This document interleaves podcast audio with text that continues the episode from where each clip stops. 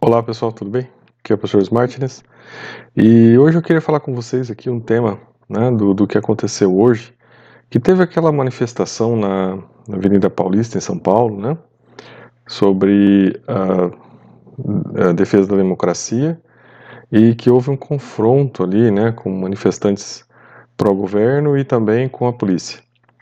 Bom, primeira coisa que a gente tem que observar né, é a sintomática dessas ocorrências é que vejo, a manifestação era pela democracia. Então isso já diz alguma coisa pra gente, né? A partir do momento que você vai fazer uma manifestação pela democracia, pressupõe que você vai entender que quando a gente está numa democracia nós temos regras e limites, né? Então nós temos que cumprir regras e limites. Então, o, a regra do jogo, as regras né, sociais devem ser respeitadas, porque se eu estou lá para defender a democracia, eu estou lá para defender as regras, né? E pelo que a gente viu, não foi bem isso que aconteceu, né? Foi a quebra das regras o que aconteceu lá. E daí eu chamo a atenção para vocês, principalmente nessa questão, né, do, dessa dialética entre interprisão e libertação, né, que o libertarianismo de quarta geração vai trabalhar, né, fazendo essa relação entre as baratrosferas humanas, né, os locais da interprisão humana, a, as estruturas, né, as ideologias da interprisão humana que prende a mente das pessoas, né, e não permite a sua uh, libertação individual, né, o seu crescimento espiritual, o seu crescimento intelectual, né, o seu crescimento enquanto ser humano, a gente vai ver que sempre nas baratrosferas humanas a gente vai ter os teatros da vida, né, os jogos de cena. Né? Então o que, que é isso? Sempre né, uh, vai acontecer que os reais motivos, né, das motivações, né, e os, motivos, né, os reais desejos e motivos das ações sociais humanas, por vezes são encobertos, né, então, é, e são encobertos com palavras bonitas, né, então você diz que quer fazer uma manifestação pela democracia e você quebra tudo, e você desrespeita todas as regras da democracia. Então aí a gente percebe que, na verdade, é, sempre esse é o jogo, né, é um jogo que a gente tem que aprender a lidar. Toda vez que um grupo social vai para a rua falar em democracia, a gente tem que sempre falar: opa, peraí, será que é isso mesmo? Vamos ver o que vai acontecer. Provavelmente a gente pode estar diante de uma situação de quebra de regras. Então aí a gente vê que não tem nada de democracia nisso, né? Na verdade é o contrário. É a reivindicação de um grupo da quebra da democracia para que se impere a sua vontade né, sobre a vontade dos demais. Uma vez que esse grupo, se ele não respeita as regras sociais, ele quer impor a vontade dele. Né, e quando ela não é imposta, ele quebra tudo, ele destrói tudo. Então a gente tem que sempre olhar a estética né, da linguagem, da legitimação das ações perversas. Isso é um detalhe que todo libertário tem que aprender, a não entrar mais em roubadas, né, a não ser mais vítima das interprisões mentais né? ficar preso nessas baratrosferas, nesses enganos, né?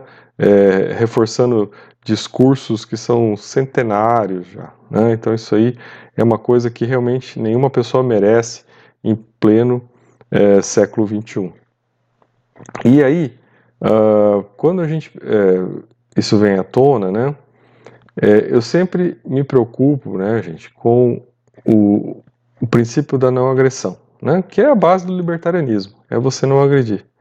Então, a partir do momento que você está destruindo as coisas em sociedade, já, já se está fora do libertarianismo. Você pode até falar assim, tá, mas libertarianismo não tem uma relação com a, com a questão da anarquia, né? não surgiu do movimento lá anarquista, socialista, surgiu.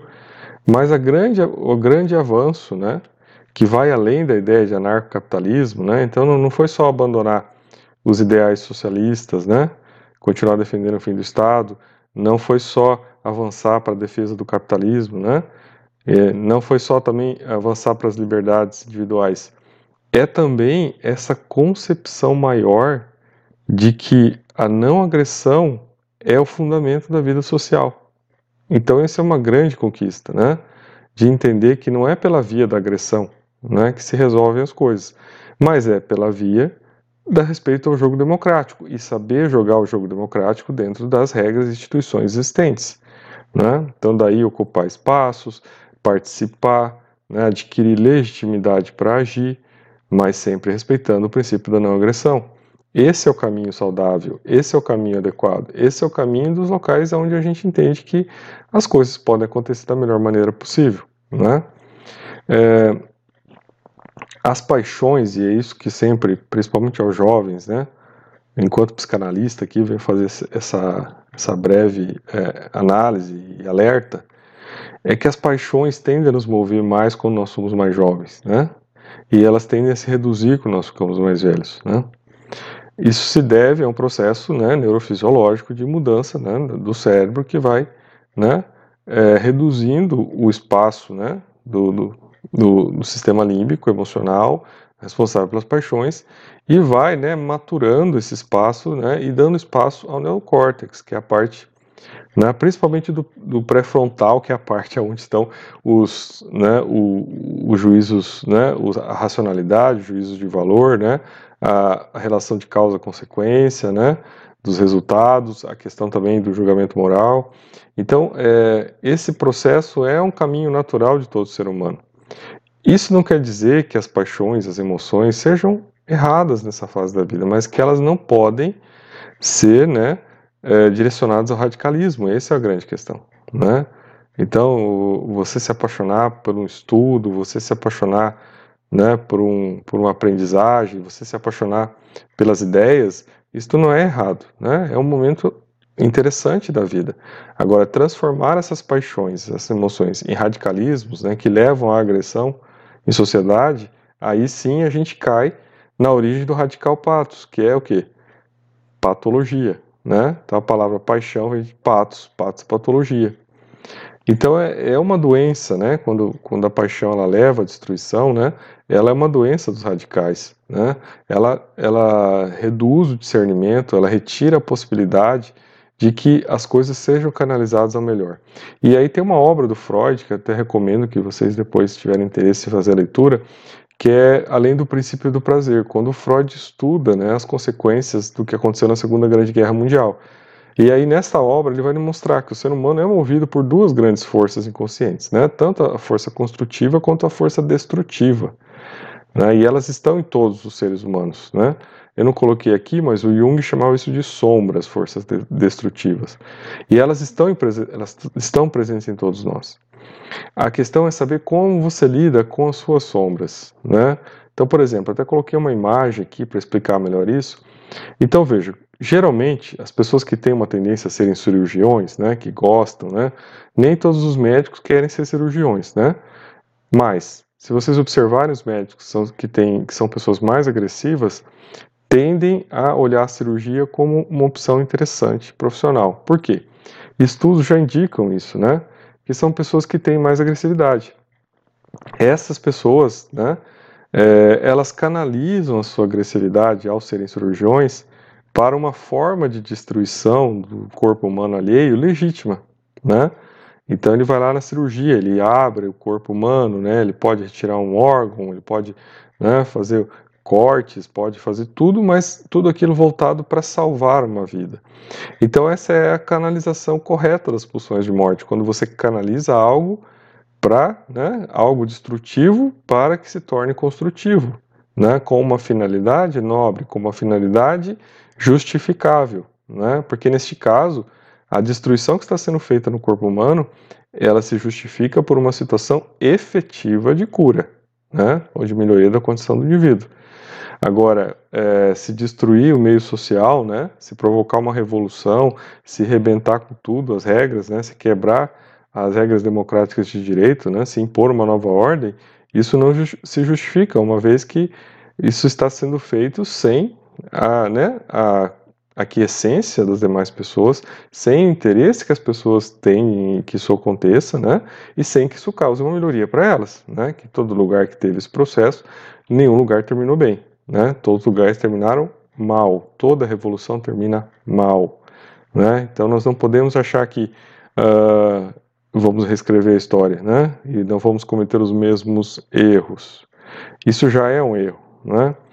Então nós sempre temos que ter prudência, principalmente quando nós estamos falando de coisas que quebram o princípio da não agressão. Essa é a base de trabalho, né? Então o que nós temos que trabalhar, né, é sempre com essa ideia, lembrando que, né, os únicos organismos, né, que destroem a si mesmo, né, destroem o seu meio são as bactérias, os vírus e as células cancerosas. Né? Então veja, são grandes inimigos humanos, né? Bactérias, vírus e células cancerosas. Agora veja, bactérias, tem as bactérias do bem, né? Que é as bactérias que chegam no equilíbrio e ao chegar no equilíbrio permitem que a vida assim continue. A gente é, né? É, o, o, corpo humano é um conjunto de, de né, não só de células, mas de micro-organismos.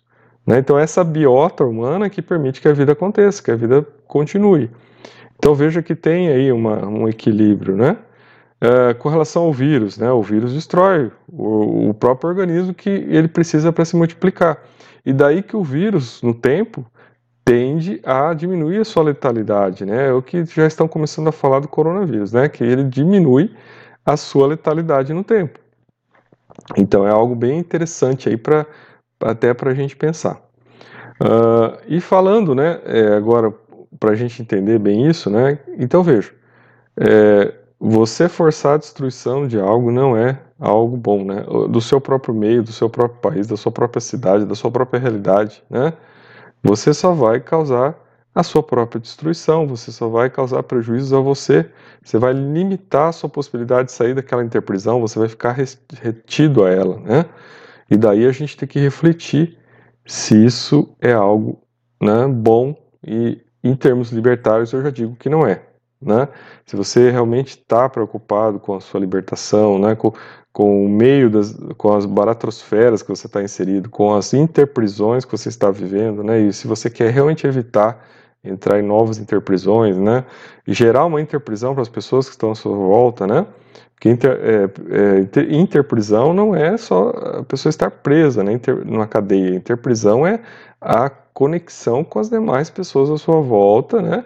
E que se for rotulada como algo muito negativo, vai amarrar a sua vida pela frente, vai gerar limitações para a sua vida, vai gerar todo um karma futuro na sua vida. E para finalizar, né? Então eu peço que vocês reflitam sobre esse tema, né? Façam uma, uma reflexão sadia é, vejam a questão né, de, de, nível de interprisão baratrosférica, você já consegue entender isso, como você consegue lidar, como você consegue evitar e como você consegue canalizar as suas energias, né, as suas paixões, a sua força para coisas construtivas que vão não só melhorar a sua própria vida, mas vão melhorar aí sim também a vida da sociedade, né? Aquela ideia, né? Primeiro, primeiro arrume sua cama para depois mudar o mundo. É uma ideia muito bem aplicável. E o último adendo é o seguinte: nunca duvide da teoria do caos. Né? Nunca duvide da teoria do caos. Sempre tenha em mente o que vem depois do caos. Né? A teoria do caos é uma dialética né, da vida humana. Todo caos pede uma nova ordem. Né? E essa ordem que vem depois desse caos é uma ordem rígida, é uma ordem positiva. Se a gente pegar a Revolução Francesa, por exemplo, e vai ver o que veio depois da Revolução Francesa, né? Para acabar com o caos, para colocar a ordem, foi o Império de Napoleão, né? Então vejam, né, que se saiu do caos e se chegou a uma ordem positiva. Nunca duvidem disso. E por vezes há perversos que sabem muito bem disso e eles trabalham com as mentes humanas, com as mentes, né, que ainda não estão preparadas para esses assuntos, que ainda não entendem isso, que são facilmente moldáveis e facilmente conduzíveis para erros, para que atuem né, em como massa de manobra, como boi de piranha, né, como bucha de canhão, para provocar o caos, para que eles possam, na sequência, implantar uma ordem ditatorial, implantar uma ordem opressiva, implantar uma ordem autoritária que uma das primeiras pessoas a serem caladas vai ser você. Né? Entenda bem isso enquanto é tempo e veja se você está colaborando para a criação de uma baratrosfera nesse país ou se você está colaborando para que haja uma libertação desses processos que estão aí, né? dessas nuvens dessas nuvens autoritárias que estão circulando no nosso país de todos os lados. Muito cuidado com tudo isso, tá bom? Até a próxima.